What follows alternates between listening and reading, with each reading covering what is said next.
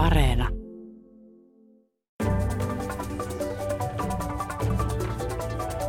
Miten eri maiden valtasuhteet EU:ssa ovat nyt muuttumassa ja mitä tarkoittaa, jos EU:ssa aletaan nyt harjoittaa aikaisempaa voimakkaampaa teollisuuspolitiikkaa? Näistä asioista puhuu tänään Nordic West Officen toimitusjohtaja Risto E.J. Penttilä. Ja tämä Nordic West Officehan on kansainvälisiin kysymyksiin erikoistunut ajatuspaja. Ja Tämä ohjelma on Brysselin kone ja minä olen Maija Elonheimo. Mutta ensi aluksi, miltä tällä hetkellä näyttää EUn kehitys? Risto E.J. Penttilä. Mä näen EUn tulevaisuuden huolestuttavana, mutta tässä on kaksi uutta ja isoa mahdollisuutta. Se, mistä ei ole ollenkaan vielä puhuttu mahdollisuutena, on tämä uusi kylmä sota että kaikki on pitänyt sitä vain ja ainoastaan huonona juttuna, mutta jos tulee tämmöinen voimakas yhteistyö demokratioiden välillä ja jopa tämmöinen liittoutuminen autoritaarisia valtioita vastaan, niin sehän tuo myöskin suuntaa ja myöskin sitä teknologian kehitystä ja innovaatioita ja kaikkea, että kylmän sodan aikanahan tapahtui näin. Eli jos meillä on tämmöinen Eurooppa, joka tekee voimakasta yhteistyötä Yhdysvaltain kanssa ja Britannian kanssa ja niin edespäin. Sitten mä näen tämän Euroopan tulevaisuuden aika hyvänä.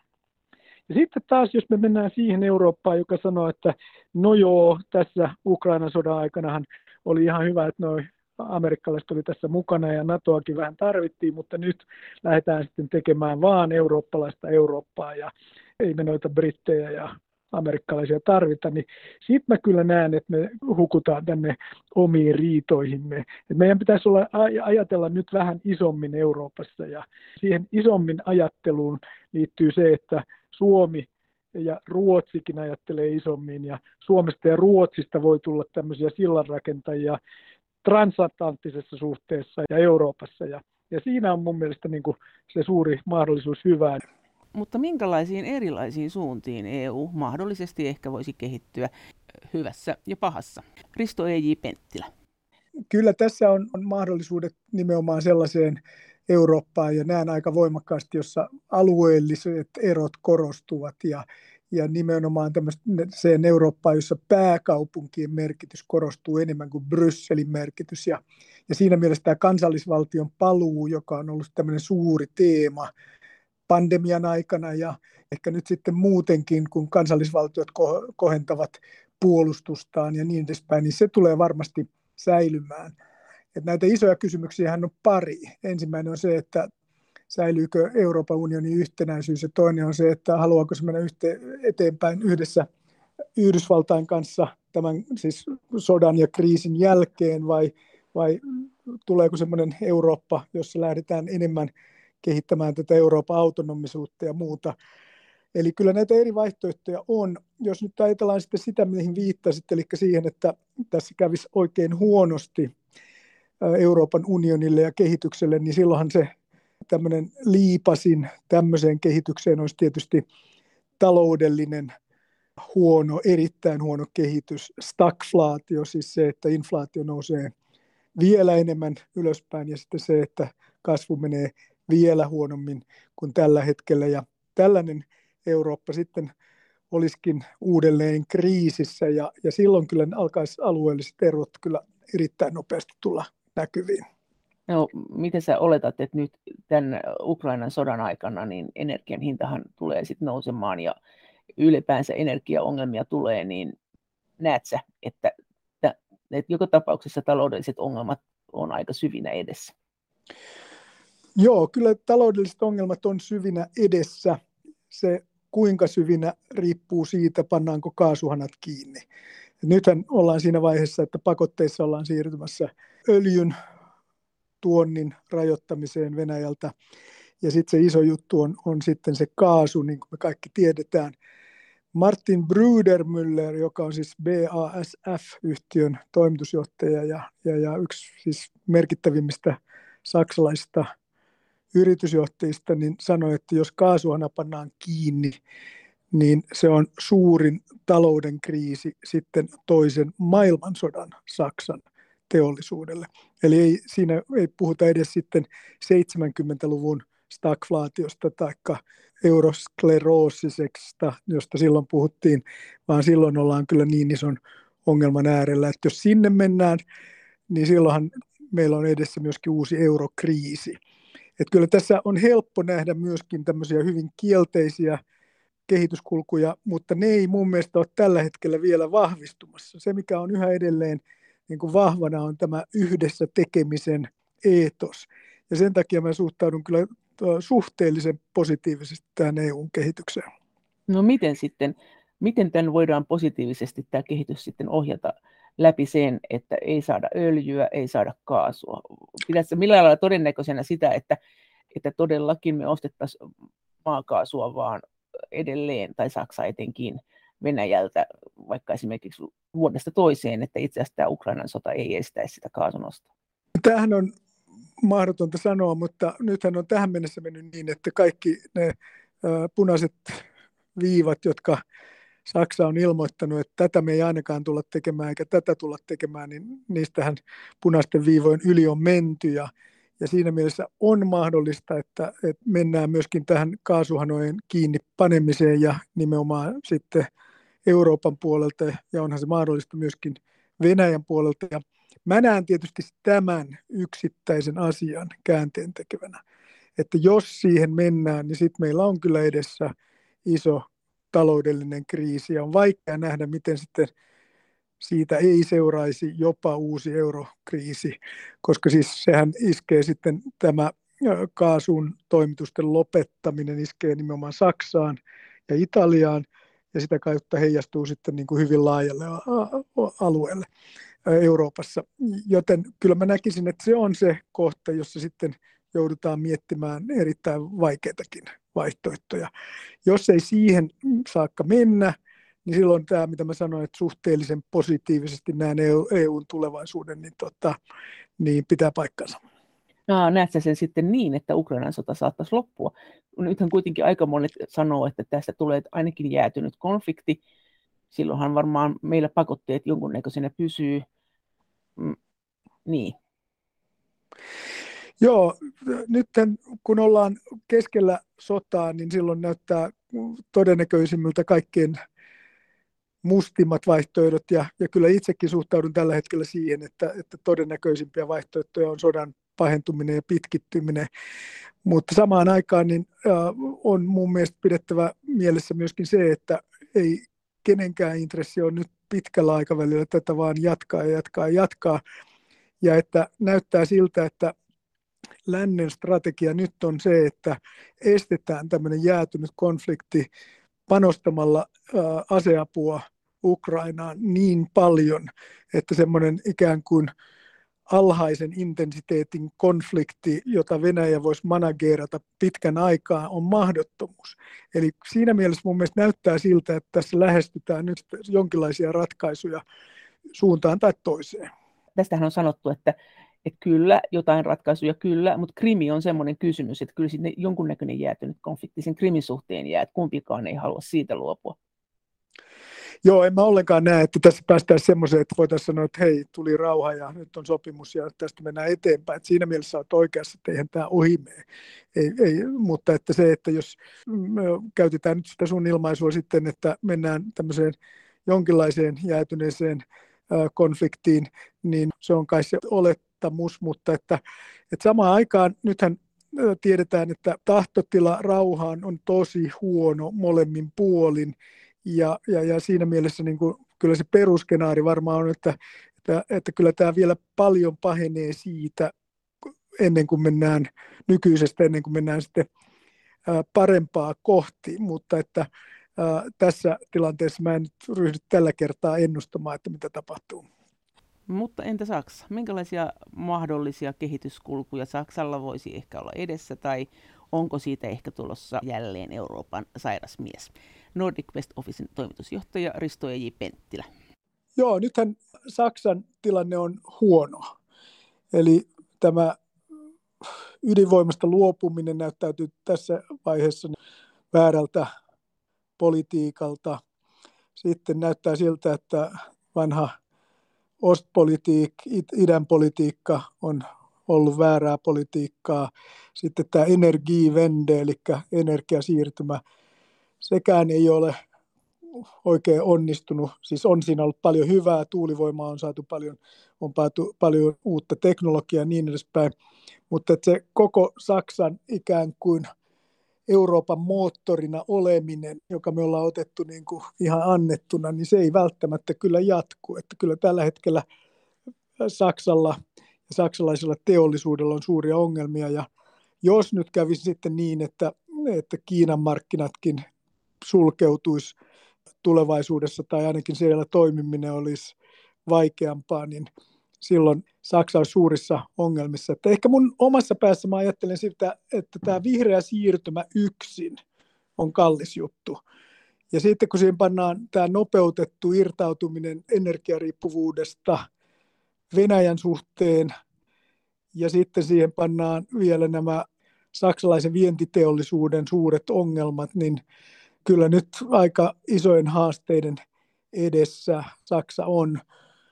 Voisi jopa sanoa, että jos tätä vihreää siirtymää ajattelee, niin se on jo tällainen samanlaajuinen hanke kuin Itä-Saksan nostaminen jaloilleen aikanaan.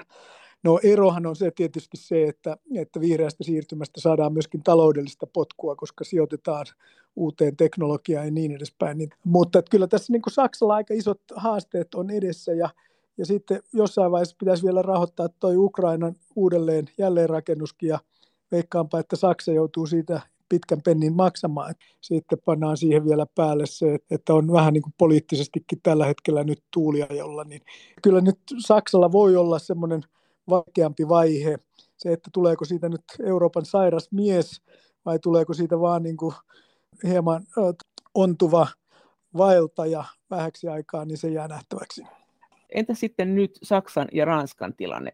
Onko niille kuinka ristiriitaiset ne niiden edut tai niiden toiveet tämän teollisuuspolitiikan suhteen? No jos ajatellaan Saksaa ja Ranskaa tällä hetkellä, niin kyllähän ne nyt hyvin erilaiset painotukset on. Että, että jos nyt aloitetaan ydinvoimasta, niin Saksa ajaa sitä alas ja Ranska ajaa sitä ylös, että vuoteen 2050 mennessä Ranska aikoo rakentaa 15 uutta reaktoria. Ja, ja sitten jos mennään siitä sitten vaikka ulko- ja turvallisuuspolitiikkaan, niin kyllähän Ranska voimakkaasti ajaa tämmöistä autonomista Eurooppaa, joka olisi mahdollisimman paljon riippumaton Yhdysvalloista ja myöskin Britanniasta, ja Saksa sitten kuitenkin näkee, että transatlanttiset suhteet ovat tärkeitä, vaikka varautuu niiden heikentymiseen.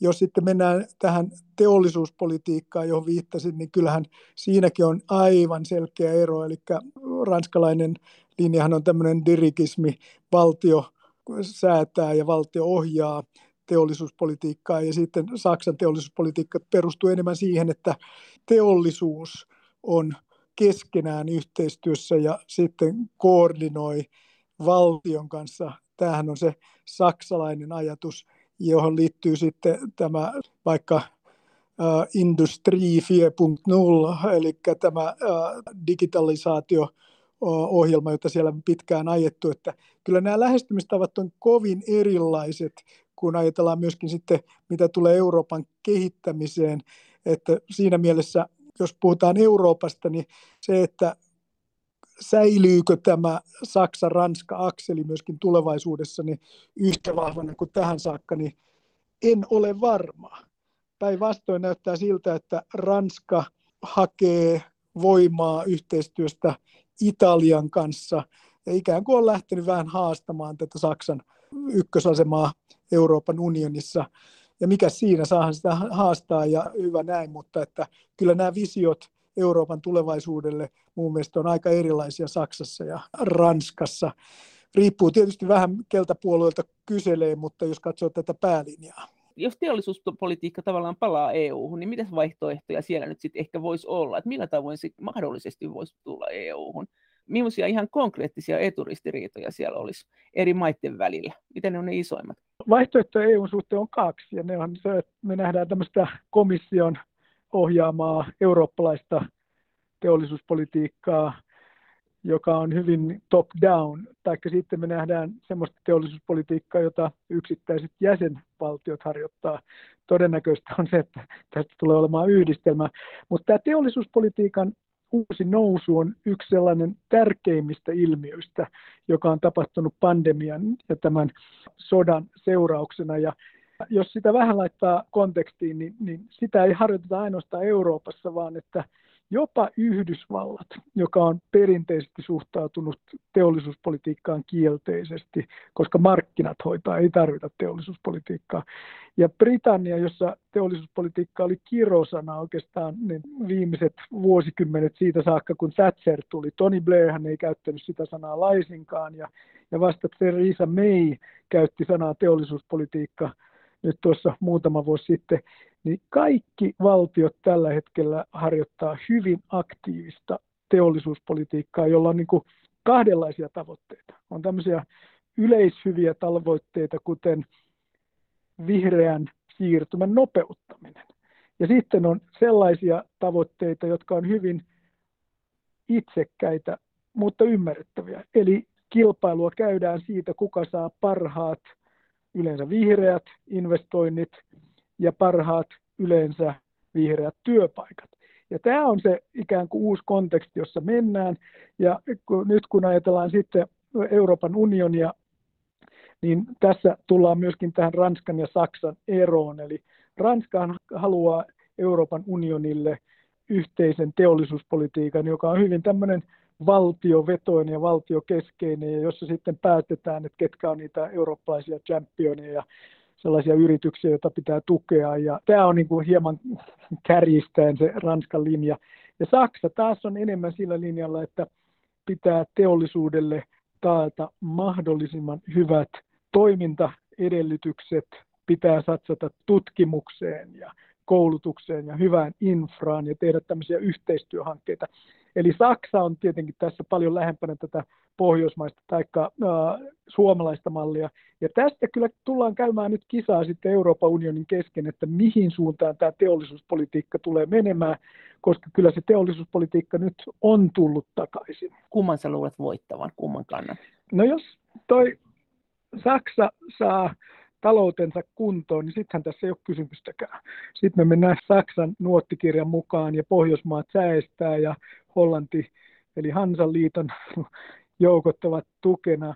Mutta jos käy niin, että tämä Saksan seuraava vaihe onkin tämmöinen Euroopan sairasmies tai ontuva vanhus, niin silloin kyllä tämä Ranskan voimakas nousu Euroopan ykköseksi voi johtaa myöskin siihen, että nämä teollisuuspolitiikan painotukset on enemmän tämmöistä ranskalaista dirigismea. Ei me kokonaan sinne mennä, mutta tästä on kysymys ja, ja kun mietitään tätä Suomen asennoitumista näihin kysymyksiin, niin kyllähän meidän pitäisi nimenomaan pyrkiä varmistamaan se, että tässä ollaan ikään kuin Pohjoismaat ja tämmöiseen liberaaliin talouskäsitykseen uskovat maat, ne ovat yhteisessä rintamassa ja että Saksa on osa tätä rintamaa. Sattumalta täytyy mainita, että Suomessa nämä vientiteollisuus on tehnyt raportin, jossa me ollaan oltu mukana, niin nimenomaan tästä teollisuuspolitiikan uudesta noususta ja siitä, että millä tavalla Suomen pitäisi siihen suhtautua ja mennä ja miten asemoitua. Ja tämä tulee olemaan kyllä Suomen kilpailukyvyn kannalta yksi isoimmista kysymyksistä. Se raportti itse asiassa julkistetaan tällä viikolla, että, että ollaan nyt ikään kuin tärkeiden asioiden ytimessä myöskin, kun ajatellaan Suomen teollisuuden tulevaisuutta. Mikä siinä on Suomelle se keskeinen asia sun mielestä? Onko se salainen Kes- vielä? No, tuota, varmaan kaikki ne suositukset ja muut olkoon salaisia vielä, mutta että se keskeinen asia on se, että teollisuuden osuus Suomen BKT on pudonnut 10 prosenttiyksikköä vuoden 2000 ja 2020 välillä. Ja nyt kaikkialla maailmassa eletään tällaista uudelleen teollistamisen aikaa monesta eri syystä. Halutaan vihreämpää teollisuutta, digitaalisempaa teollisuutta, halutaan tuoda teollisuutta takaisin Kiinasta ja, ja halpa työvoimamaista ja lyhentää näitä toimitusketjuja ja kaikkea tätä. Ja tämä on nyt se uusi kisa, jossa Suomen pitäisi niin kuin saada näitä investointeja ja työpaikkoja tänne. Ja, ja kun Eurooppa säätelee tätä viitekehystä, jossa me toimitaan, niin, niin meidän on ikään kuin terästäydyttävä tässä.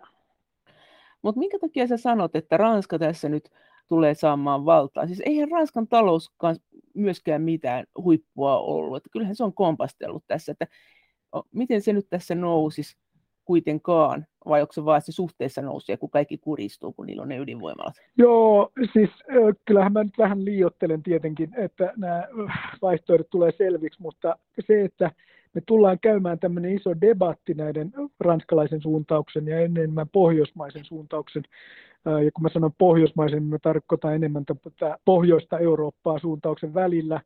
Ja miksi sitten Ranska kuitenkin voi nousta tässä nyt jonkin verran, niin kyllähän se ydinvoima on yksi syy ja sitten ydinaseet on toinen syy, kun ajatellaan Euroopan turvallisuutta. Mutta että tietysti kysymys kuuluu siitä, että mihin suuntaan Euroopan taloutta oikeasti viedään, että onko se tämmöiseen yhteisvastuullisuuden suuntaan, jota Ranska ja Italia haluaa. Silloin varmaan Ranskalla ja Italialla menisi jonkun aikaa melko hyvin. Ja sellaisessa maailmassa niin kuin ikään kuin Ranskan poliittinen voima kasvaisi, jos tämmöinen agenda on se, mitä viedään eteenpäin. Jos sitten taas katsotaan ihan niin kuin talouden realiteetteja, niin sitten sä oot varmaan oikeassa, että eihän sillä nyt niin hurjan hyvin mene, että kyllähän se yskii siinä, missä muutkin. Nordic West Officein toimitusjohtaja Risto E.J. Penttilä.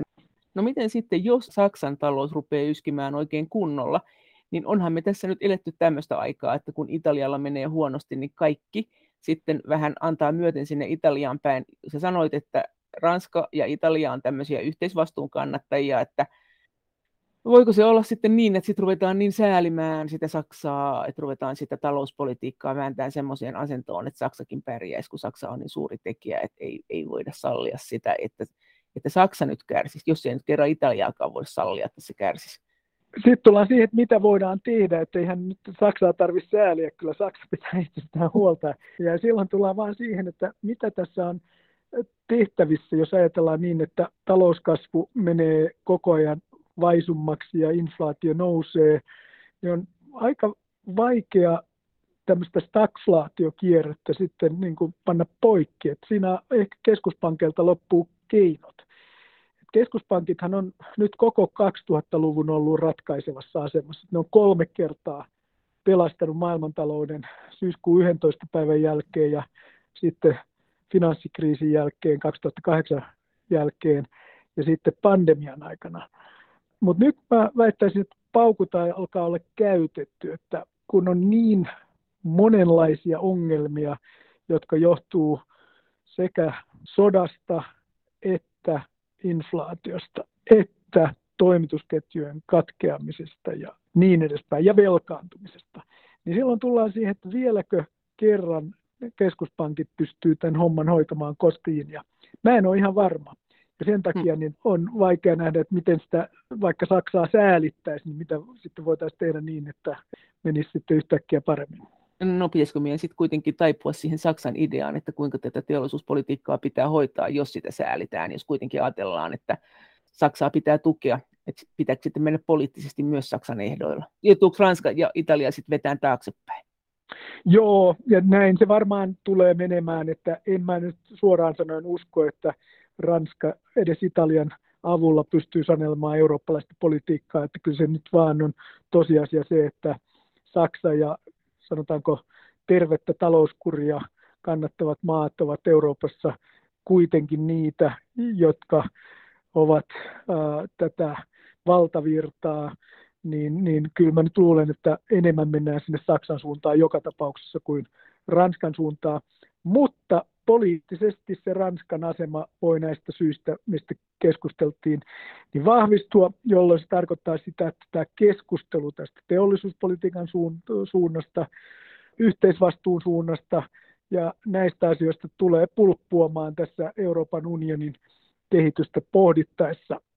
Ja se, kun mä sanon pulppuamaan, niin, niin ehkä tarkoituksella käytän sitä sanaa, että se perusjuttu kuitenkin on, että – se tuleva Eurooppa, jota mä kutsun niin kuin vähemmän idealistiseksi, enemmän pragmaattiseksi Euroopaksi, on enemmän pääkaupunkien Eurooppa kuin semmoinen Brysseli-Eurooppa. Ja, ja se, mitä Macron tietysti haluaisi, olisi semmoinen, että Brysseli Ranskan komennossa vie Eurooppaa eteenpäin ja siihen mä en usko, että mennään. Se ei ole ollenkaan todennäköistä. Kun sä sanoit, että nyt on näitä uusia teollisuuspoliittisia trendejä, sitten ne olikin yllättäen tämmöisiä nämä asiat. Tämä teollisuuspolitiikan paluu, että vihreä siirtymä, sitten lyhyemmät toimitusketjut, jonkunnäköinen huoltovarmuus. Mitä sä sanoit muita? Ympäristöasiat ylipäänsä, eikö sanonut? Joo, siis tämä teollisuuspolitiikassahan on ollut eri vaiheita ja niitä tässä raportissa tällä viikolla, mitä julkaistaan, kuvataan, mutta että jos nyt oikein lyhyesti niitä käy lävitse, niin 70-luvulla oli tämmöistä valtiokeskeistä, vähän protektionistista teollisuuspolitiikkaa ja sitten 90-luvulla oltiin tämmöisessä innovaatiokeskeisessä teollisuuspolitiikassa ja puhuttiinkin enemmän innovaatiopolitiikasta. Ja sitten 2000-luvullahan siirryttiin tämmöiseen missiokeskeiseen ajatteluun, jossa täytyy ensin määritellä se missio, on se vaikka ilmastonmuutoksen pysäyttäminen tai rokotteiden saaminen nopeasti markkinoille ja sitten valtio laittaa resursseja ja varmistaa, että yksityinen ja, ja julkinen sektori tekee yhteistyötä. Nämä on niitä elementtejä, jotka on tullut yhteen sekä tämmöistä perinteistä huoltovarmuutta ja jopa protektionismia, innovaatiopolitiikkaa ja sitten tämmöistä missiokeskeistä ää, juttua, joka liittyy aika pitkälle tähän vihreään siirtymään. Eli nämä kaikki on osa tätä uutta teollisuuspolitiikkaa ja, ja ehkä täytyy sanoa, että se suuri kysymys nyt sitten on, että numero yksi, mihin suuntaan tämä eurooppalainen teollisuuspolitiikka tulee, ja sitten numero kaksi, että kuinka kauan tämmöinen vaihe, jossa valtio on ottanut voimakkaan roolin talouden ohjaajana, niin kuinka kauan tämmöinen vaihe tulee kestämään. Että onko tämä nyt tämmöinen lyhytaikainen vaihe vai pidempiaikainen vaihe. Mm. Mutta kyllä tässä isosta, isosta trendistä on kyse.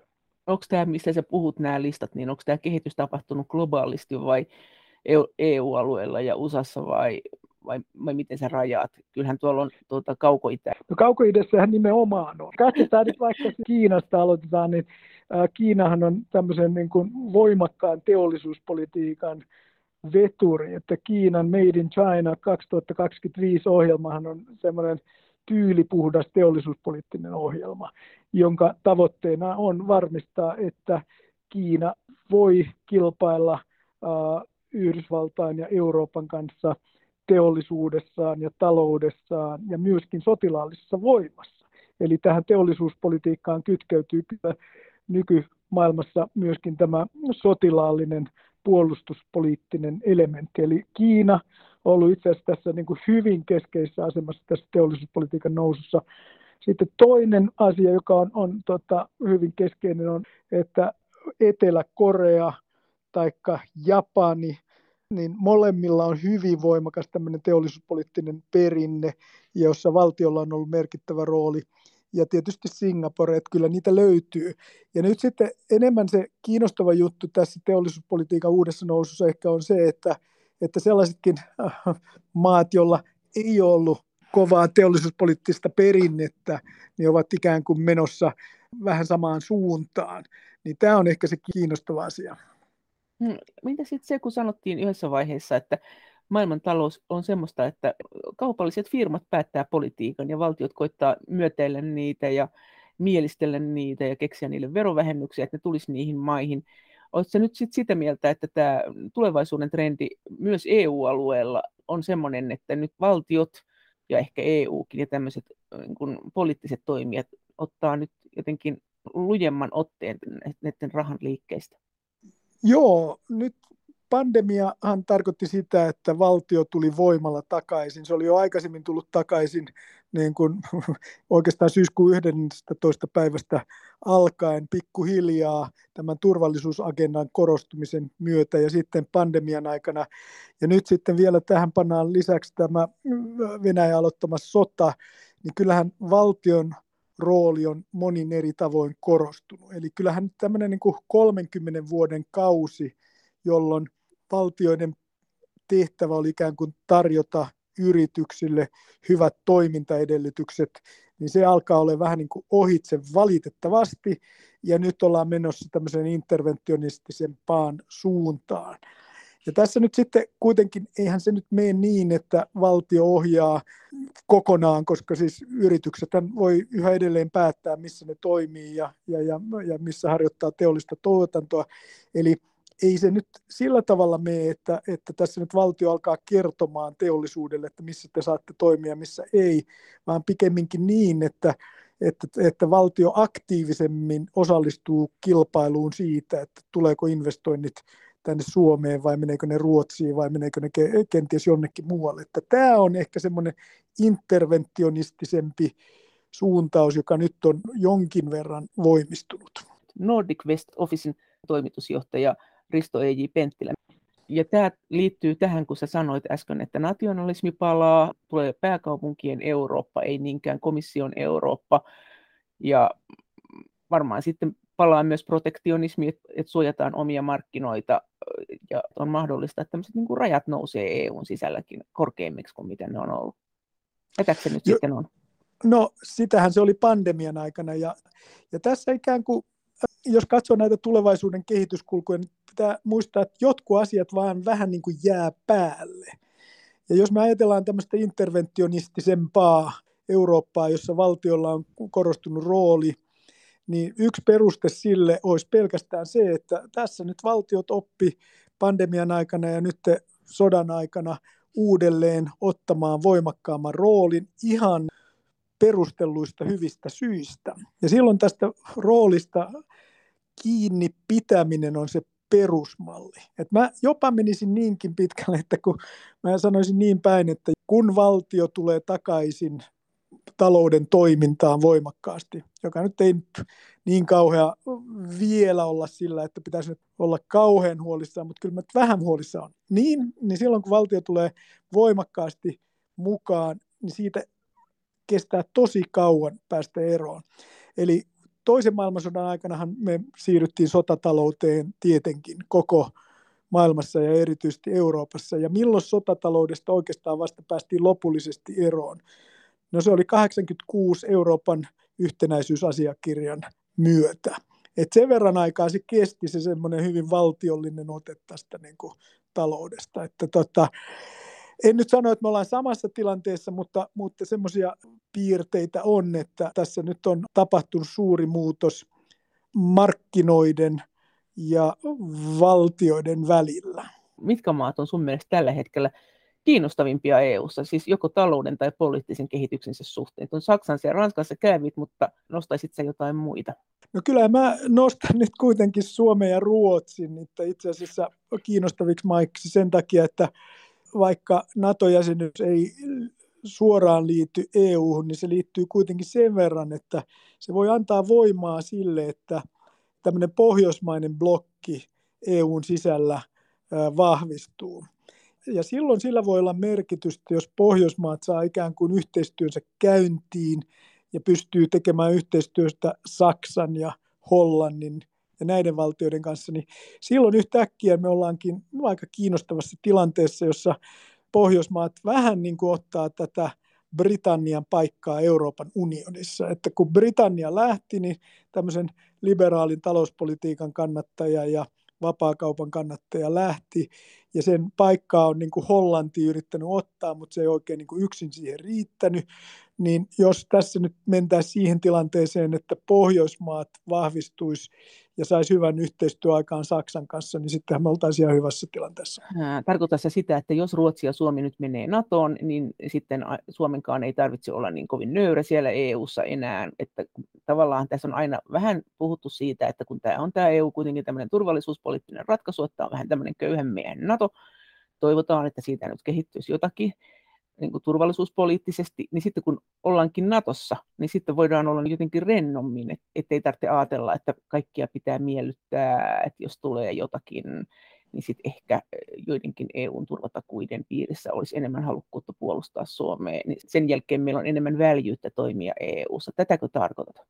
No itse asiassa en ole ajatellut sitä ihan tuolla tavalla, mutta tuossa mitä sanoit, on paljon järkeä, vaikka ehkä vähän liiottelit. Eli kyllähän Suomella on ollut koko ajan takaraivossa se, että Euroopan unioni ja jopa euro oli Suomen kiinnittämistä Eurooppaan, jonka taustalla oli turvallisuuspoliittiset tarpeet. Ja siinä mielessä, jos nämä turvallisuuspoliittiset tarpeet tulee tyydytettyä muuten, eli Naton kautta, niin kyllähän se antaa meille vähän enemmän liikkumatilaa. Eli se on totta. Mutta se, mitä mä enemmän ehkä haen kuitenkin on se, että, että me ollaan puhuttu tosi pitkään pohjoismaista yhteistyöstä. Ja käytännössä pohjoismainen yhteistyöhän on Suomelle tarkoittanut yhteistyötä Ruotsin kanssa. Ja nyt kun Suomi ja Ruotsi sitten todennäköisesti nyt menee NATOon, niin tämä pohjoismainen yhteistyö saattaakin ää, tarkoittaa ihan oikeasti yhteistyötä ää, tuota, sitten Pohjoismaiden kanssa, jopa Norjan kanssa enemmän, vaikka se ei olekaan EUn jäsenvaltio, niin mun visiossa tämmöinen niin kuin ikään kuin pohjoismainen yhteistyö voi saada tästä nyt aika kivan boostin, ja sitten voisi olla niin, että tämä pohjoismainen yhteistyö toimisi myöskin EUn puitteissa. Ja mä näkisin mielelläni jopa sen, että Pohjoismaat mukaan lukien Norja keskustelisi EUn linjauksista jo ennen kuin niistä äh, EUn piirissä keskustellaan, jotta meille tulisi ihan oikeasti tämmöistä vähän niin kuin blokkipolitiikkaa ja koordinaatiota, ja, ja silloin voitaisiin enemmän vaikuttaa Euroopan unionin suuntaan. Aa, mutta uskotko sä, että Ruotsi lähtisi tuohon? Yleensä kun Ruotsiin soittaa ja kyselee sieltä, että no, mitä te nyt olette EUsta mieltä, niin kyllä vastaus on vähän semmoinen, että ei ole olla kauhean kiinnostuneita EUsta. No joo, siis mähän olen ideologialtani romanttinen realisti, niin tuossa tuli enemmän, enemmän tätä romantiikkapuolta, että kyllähän se viime kädessä yleensä on niin, että kun tätä yhteistyötä Ruotsin kanssa tehdään, niin omat edut painottuvat enemmän kuin se yhteistyö ja siitä mahdollisesti saatavat hyödyt. Mutta kun tässä on nyt aika isoista kysymyksistä kysymys, ja se iso kysymys, johon mä viittaan, on Pohjoismaiden joko marginalisoituminen Euroopan unionissa, taikka vahvemman aseman saaminen Euroopan unionissa, niin silloin mä kyllä jonkin verran uskon siihen, että tämmöiselle yhteistyölle voisi olla mahdollisuuksia. Mitä sä sitten oletat siitä, kun sä äsken sanoit, että Ranskan painoarvo tulee lisääntymään, Saksan heikentymään, Saksahan nyt tosiaan kyllä ilmeisesti tulee hankkimaan lisää aseita, mutta Ranskalla on ne ydinaseet, niin mm, onko tämä nyt huono uutinen tavallaan Pohjoismaiden kannalta, me mennään sinne NATOon, mutta että sitten siellä on Ranska, se ykkösmaa, eikä Saksa, joka Saksa voisi olla kuitenkin kiinnostuneempi meistä Pohjoismaista. Miten sä ajattelet tästä? No, mä ajattelen tästä niin, että nyt kun me ollaan menossa NATOon, niin tämä ei enää niin paljon haittaa. Jos me ei oltaisi menossa NATOon, niin mua pelottaisi kovasti semmoinen Eurooppa, jossa Ranskan johdolla mennään eteenpäin. Yksinkertaisesti siitä syystä, että mä näen, että, että Ranskalla ei ole strategisia intressejä pohjoisessa. Ja sitten lisätään siihen toinen syy, että Ranskan näkemä siitä, että miten Euroopan unionin kilpailukykyä pitäisi kehittää, niin on mun mielestä huono. Mutta nyt kun totta, mä näen, että tämä pohjoinen turvallisuus tulee hoidettua ehkä, ehkä enemmän tämän Naton kautta, niin silloin tämä ei ole ihan niin vakavaa se, että Saksa ja Ranska kilpailee Euroopan johtoasemasta. Erityisesti kun mä en nyt usko, että Ranska mitään selkävoittoa Saksasta tulee saamaan, joten suhtaudun aika suurella rauhallisuudella siihen, mutta samaan aikaan tämä on se ikään kuin taisteluja, joka tässä EUn sisällä tullaan käymään, ja, ja siinä on tietysti hyvä, että me ajatellaan, että mihin joukkoon me kuulutaan.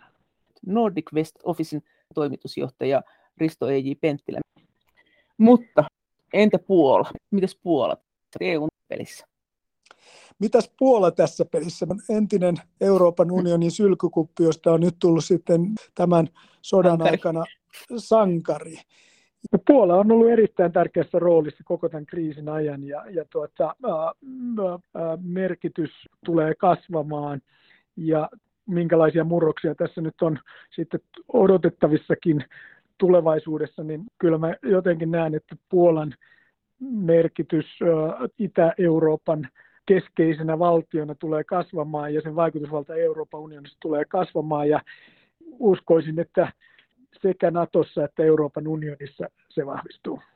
Mutta miten, miten se näiden tilanteen? Näet se niin, että nyt se oikeusvaltiotilanne, se, mikä Puolassa on se ongelma, niin se tullaan hoitamaan jotenkin vähäeleisemmin, kun Puola on nyt kuitenkin hoitanut tämän Ukrainan pakolaisasian tosi hyvin.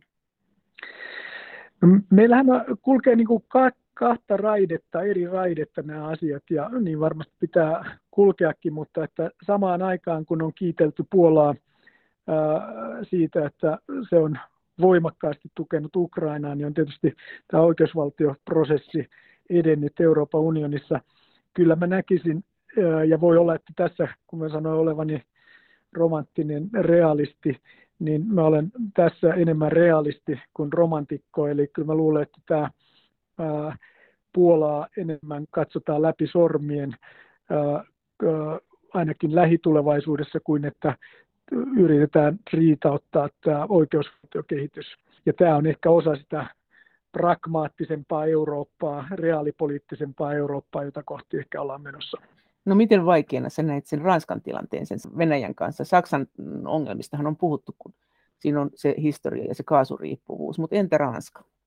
No Ranskan visio Euroopastahan aina on ollut sellainen, että pitää olla myöskin suhteet Venäjään kunnossa. Ja, ja sehän on myöskin Ranskan oma visio ollut historiassa, että Ranska on suurvalta, jolla on kaikkiin muihinkin merkittäviin suurvaltoihin suhteet, ja tähän monesti selittää sen, minkä takia Macron on näitä neuvotteluja käynyt. Eli, eli kyllähän Ranskan viime hetkeen saakka viedyt neuvotteluyritykset tässä kriisin aikana niin näyttäytyivät kummallisena ja näyttäytyvät yhä kummallisena. Ja on mielestäni selvää, että ei, ei, ei Ranska nyt, kun Macron valittiin uudestaan, niin nopeasti ru, rupea mitään erillisrauhoja tekemään Venäjän kanssa. On aivan selvää, että ei tässä eh, tämmöistä yhteistä rintamasta poikkeamista ole odotettavista. Mutta että jos katsotaan pidemmällä aikavälillä, niin kyllä mä uskon, että se Ranskan visio siitä, että Venäjän kanssa pitää tulla toimeen, niin nousee sieltä. Ja varmaan se nousee myöskin Saksassa, mutta kyllä se voi tällä hetkellä kestää jonkin aikaa. Eli se tarkoittaisi pakotepolitiikasta sitä, että siinä vaiheessa, kun ne menee tosiaan kuuden kuukauden välein katkolle ne pakotteet, mitä taas äänestetään uudestaan, niin siellä saattaa olla, että siellä on, mitä sä luulet, Kreikka, Saksa, Ranska, ketkä voi, Unkari, ketkä voisi äänestää pakotteita vastaan, ketkä olisivat tiukimpia? Miten se, miten se menisi suunnilleen sun älä, älä kiinnitä näihin mun maihini huomiota.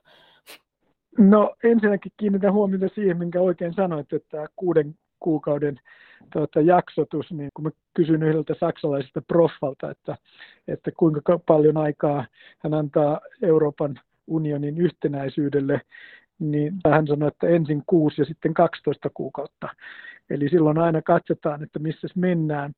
Ja tällä hetkellä nyt näyttää, että tuota, niin kuin Unkari on, on heikoin lenkki tietyllä tapaa, ja sitten on nämä energiakysymykset, josta kaasu on se suurin, jossa Saksa ja, ja Italia on niitä suurimpia kärsijöitä. En mene sanomaan, että, että missä vai järjestyksessä näitä ongelmia tulee, mutta sen sanon, että mitä enemmän inflaatio lähtee laukkaamaan, mitä korkeammaksi energian hinta käy, niin sitä vaikeammaksi poliitikoilla on selittää, että uusia pakotteita asetetaan ja että niistä pidetään kiinni. Että tätähän me ei ole vielä nähty, mutta onhan se edessä. Eli voi olla, että pakotteet loppuu välittömästi, kun se jonkunnäköinen tulitauko tai rauha saadaan aikaiseksi. Ei äh, lopu kokonaan eikä välittömästi, mutta kun tällä hetkellä puhutaan siitä, että, että niin kauan kuin Putin on vallassa, niin pakotteista ei luovuta, niin kyllä mä nyt näkisin, että jonkinlaista helpottamista tapahtuu, jos saadaan jonkinlainen aselepo aikaiseksi, niin näkisin, että, että siitä kyllä lähdetään jollain tavalla purkamaan. Ja, ja peruste on tietysti se, että, että palkitaan siitä, että sota ei enää käydä. Onko nyt nousemassa tai noussut jotain uusia poliittisia suuntauksia tai eturistiriitoja EU:ssa, että miten sä, miten sä näet, että millaisia jännitteitä täällä on tai millaisia sitovia voimia? Onks, on, on paljon puhuttu siitä aina tässä vuosien varrella, että EUn tapainen rakenne alkaa olla aika vanhanaikainen, että liittoudutaan näin kiinteästi yhteen, että nykymaailmassa liittoudutaan erilaisten intressien myötä yhteen enemmän. Onko se susta näin? No, tietyllä tapaahan EU on mennyt koko ajan yhtenäisvaltion suuntaan ainakin ajatu, ajatuksellisesti ja ideologisesti samaan aikaan, kun maailma on mennyt verkostomaisempaan suuntaan. Ja siinä on ollut ristiriita. Ja nyt sitten, jos mietitään näitä käytännön ristiriitoja, niin kyllä mä nyt yhä edelleen nostan Britannian eron, että kyllähän semmoinen iso kysymys tässä tulevaisuudessa on se, että pystytäänkö me tekemään yhteistyötä Euroopan unioni, Britannia, Yhdysvallat, koko transatlanttinen porukka, pystytäänkö tätä yhteistyötä jopa jatkamaan niin, että sitten muut demokratiat sitten maailman toisella puolella olisi enemmän yhtenäistä porukkaa, vai mennäänkö siihen, että Euroopan unioni on tämmöinen oma saarekkeensa, joka joskus tekee yhteistyötä Yhdysvaltain kanssa ja Britannian kanssa ja joskus ei, ja sitten Yhdysvallat sitten taas hoitaa erikseen koko ton Aasian suunnan. Eli tämä on kai se iso, eli mun päässä on niin kuin hyvin yksinkertaiset mallit siitä, että miten tämä uusi järjestys rakentuu, ja, ja siinä on niin kuin muutama vaihtoehto, josta yksi on se, että me mennään kohti tämmöistä kolmea uutta imperiumia, jotka on, on siis Eurooppa, Yhdysvallat ja Kiina, jotka sitten joskus tekee keskenään yhteistyötä, joskus ei. Ja toinen vaihtoehto on sitten se, että mennään kohti maailmaa, jossa Eurooppa ja Yhdysvallat ja muut demokratiat pikkuhiljaa lähestyy toisiaan. Ja sitten on vähän niin kuin tämmöinen kaksijakoinen maailma, demokratiat ja autokratiat. Ja ja sitten on tietysti sitten semmoinen maailma, joka voi mennä, mennä vielä niin kuin sirpaloitua tästä paljon eteenpäin. Että jos haetaan näitä jakolinjoja Euroopasta, niin siitä ne tulee suhtautumisesta Britanniaan ja suhtautumisesta transatlanttiseen yhteistyöhön, että nämä on näitä suuria kysymyksiä. Mutta sitten se, mikä politiikkaa kuitenkin liikuttaa, niin on kansalaisten mielipiteet, ja kansalaisten mielipiteet tässä on liikuttanut ulkopolitiikkaa ja kaikkea muutakin politiikkaa, niin kansalaisten mielipiteissä keskeinen asia on tietysti se, että miten elinolosuhteet ja elinkustannukset kehittyvät. Ja tämä on se iso jokeri tässä kaikessa, että, että jos me ei saada niitä asioita kuntoon, niin, niin silloin on ihan turha maalailla näitä suuria maailman kuvia, kun jos päivittäinen leipä loppuu ja energialasku on liian korkea, niin silloin meillä on edessä niitä ristiriitoja, joista kysyit. Eikö sitten usko siihen, mitä usein sanotaan, että tämä yhteisvastuu tulee iskemään kiilaa?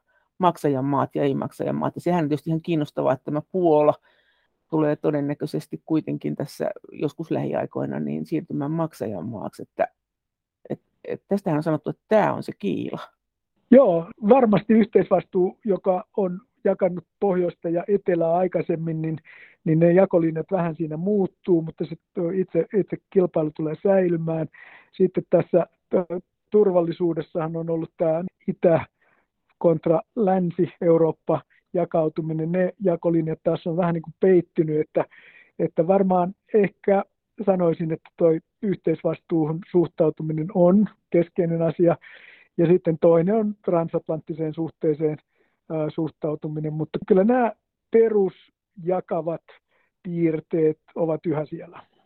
Nordic West Officein toimitusjohtaja Risto E.J. Penttilä. No alkaako sitten vasemmisto vai oikeisto? Kumpi näistä tulee sun mielestä jatkossa menestymään? Mielenkiintoinen kysymys. Kyllähän tässä niin kuin tämän sodan aikana on tapahtunut niin, että ikään kuin nämä mainstream-puolueet ovat ottaneet takaisin otetta. Vähän on niin kuin vähemmälle kannatukselle jäänyt populistit vasemmalla ja oikealla, mutta ei nyt kokonaan ole tietysti kannatustaan menettänyt. Että jos katsotaan vaikka Ranskan presidentinvaaleja, niin olihan siellä kakkosena ja kolmosena oikeanlaiden ja vasemmistolaiden kulkijat. Ehkä semmoinen niin kuin perusasia, joka Yhdysvalloissa nyt on nähty selvästi, on nämä kulttuurisodat ja kulttuurisotaan liittyy kysymykset sananvapaudesta ja identiteetistä ja siitä, että arvostetaanko vanhaa perinteistä historian kertomusta vai kerrotaanko se uudestaan. Kaikki nämä kysymykset tulee varmaan nousemaan merkittävämpään asemaan tulevaisuudessa myös muissa Euroopan maissa. Ranska tässä suhteessa on ollut erittäin mun mielestä ihaltava, että ei ole lähdetty ikään kuin laukalle näissä kysymyksissä, mutta varmaan ne tulee korostumaan kuitenkin. Siis tarkoittaa tätä, mistä sä oot puhunutkin, että jos on olemassa nationalistisia tai populistisia puolueita tai ryhmittymiä, niin liberaali osio ei saisi liikaa nauraa ja lällätellä näille, että se, se ei ole hyvän edellä. Näin sä oot sanonut, että tämmöistä näkee aika paljon. Joo, mun mielestä se oli se Euroopan unionin suuri virhe, josta syytä erityisesti Junckeria, koska tämä Junckerin aikana niin tapahtui. Tota, eli nähtiin, että, että on vain yhdenlaisia hyväksyttäviä eurooppalaisia. Ne on niitä, jotka ikään kuin uskoo tämän evankeliumin Euroopasta. Ja sitten ne, jotka on, on populisteja tai nationalisteja tai sitten tämmöisiä markkinaliberaaleja, niin niitä ei niin kuin otettu vakavasti, vaan ne oli vähän niin kuin, puhutaan the other, joku niin kuin toinen. Ja niihin suhtauduttiin sillä tavalla, että ne ei kuulu Eurooppaan. Ja mä oon aina yrittänyt alleviivata sitä, että nationalistit ja populistit ja markkinaliberaalit ja mitä meitä kaikkia on, niin me ollaan se mosaikki, jotka tekevät Euroopan. Ja on ollut suuri virhe ikään kuin ajaa marginaaliin näitä ryhmittymiä. Ja sen takia niin kuin nyt tämä ehkä hieman pragmaattisempi Eurooppa, jonka mä kuvittelen, että on seuraava vaihe tässä kehityksessä, niin ehkä ottaa tämän huomioon. Eli mitä sä uskot tai mitä sä oletat, mikä voisi olla mahdollista, että mihin suuntaan EU kehittyy, ottaakseni askeleen takaisin. Sä sanoit äsken jo, että pääkaupunkien Eurooppa, nyt sä sanoit, että tämmöinen käytännönläheisempi, jossa otetaan kaikki huomioon, mutta tuleeko EU kenties hajoamaan, tuleeko se heikkenemään, tuleeko se jotenkin muuttamaan sitä logiikkaansa? Ei EU tule hajoamaan ellei meillä ole edessä aivan monumentaalisen suuri talouskriisi ja, ja sitä kautta uusi eurokriisi, ja toivottavasti näin ei käy. Sitten Euroopan unioni on osoittanut niin kuin suurta kestävyyttä, ja, ja se on, sillä on suurta tukea äh, kaikissa ryhmissä, ja sen takia mä oikein usko, että Euroopan unioni tästä nyt kaatuu. Se, että minkälaiseksi se muodostuu, niin ei me sitäkään vielä tiedetä, mutta että aivan itsestään selvää on se, että se vaihe, johon Suomi liittyy, se Euroopan unionin vaihe, johon Suomi liittyy, niin se oli yksi vaihe Euroopan unionin kehityksessä. Ja nyt me ollaan menossa kohti seuraavaa vaihetta ja siinä seuraavassa vaiheessa on näitä piirteitä, veikkaisin, mistä me keskusteltiin, tämä pääkaupungit, suurempi pragmaattisuus, puolustus- ja turvallisuuspolitiikan nousu, transatlanttisen suhteen tärkeyden tunnustaminen laaja-alaisesti. Ja sitten alueelliset ryhmittymät Euroopassa, jossa tulee siis selkeästi tämmöistä pohjoismaista, etelä-eurooppalaista, sitten niin itä-eurooppalaista porukkaa. Ja sitten kysymys aina kuuluu, että tapahtuuko siirtymiä näiden ryhmittymien välillä. Ja se tärkein siirtyjähän tässä on tietysti Saksa. Että onko Saksa tämmöinen suuri Euroopan tasapainottaja tulevaisuudessa vai onko se voimakkaasti osa tämmöistä niin pohjoista liittomaa. Että tämän tyyppistä dynamiikkaa mä näen tässä keskustelussa Euroopan tulevaisuudesta seuraavina vuosina. Toi pragmaattisuushan nyt kyllä kuulostaa usein, että se on piilosana oikeistolaisuudelle ja myös sille, että ei oteta niin paljon turvapaikanhakijoita ja pakolaisia. No ei se ihan näin ole. Jos katsoo, että miten Ukrainasta on otettu turvapaikanhakijoita, niin ei se ihan mene yksi yhteen, mutta jos katsotaan laajemmin, jos viittaa tämmöiseen niin kuin globaaliin vastuuseen ja semmoisiin kysymyksiin, jotka ehkä enemmän on vasemmistolaisella agendalla ollut perinteisesti, niin voi olla, että niillä on vähäisempi painoarvo juuri nyt, kun Euroopassa soditaan. Se, miten on tulevaisuudessa, niin en tiedä, koska viime kädessä nämä poliittiset suuntaukset riippuu hyvin pitkälle siitä, mitä nuoret aktiiviset ihmiset ajattelee, ja jos katsoo sitä, mitä nuoret aktiiviset ihmiset ajattelee, niin kyllä tämä globaali agenda ja globaalin oikeudenmukaisuuden kysymykset on siellä erittäin korostuneita, että en mene veikkaamaan tämmöistä niin kuin ikään kuin suurta oikeistolaisuus aaltoa myöskään Euroopassa. Näin sanoi Nordic West Officein toimitusjohtaja Risto E.J. Penttilä. Kiitos teille kommenteista ja kiitos viesteistä. Kaikki kommentit ja viestit ovat erittäin tervetulleita. Niitä voi lähettää sähköpostiin osoitteeseen maija.elonheimo.yle.fi ja sen lisäksi me voimme keskustella näistä asioista yhdessä Twitterissä aihetunnisteella Brysselin kone.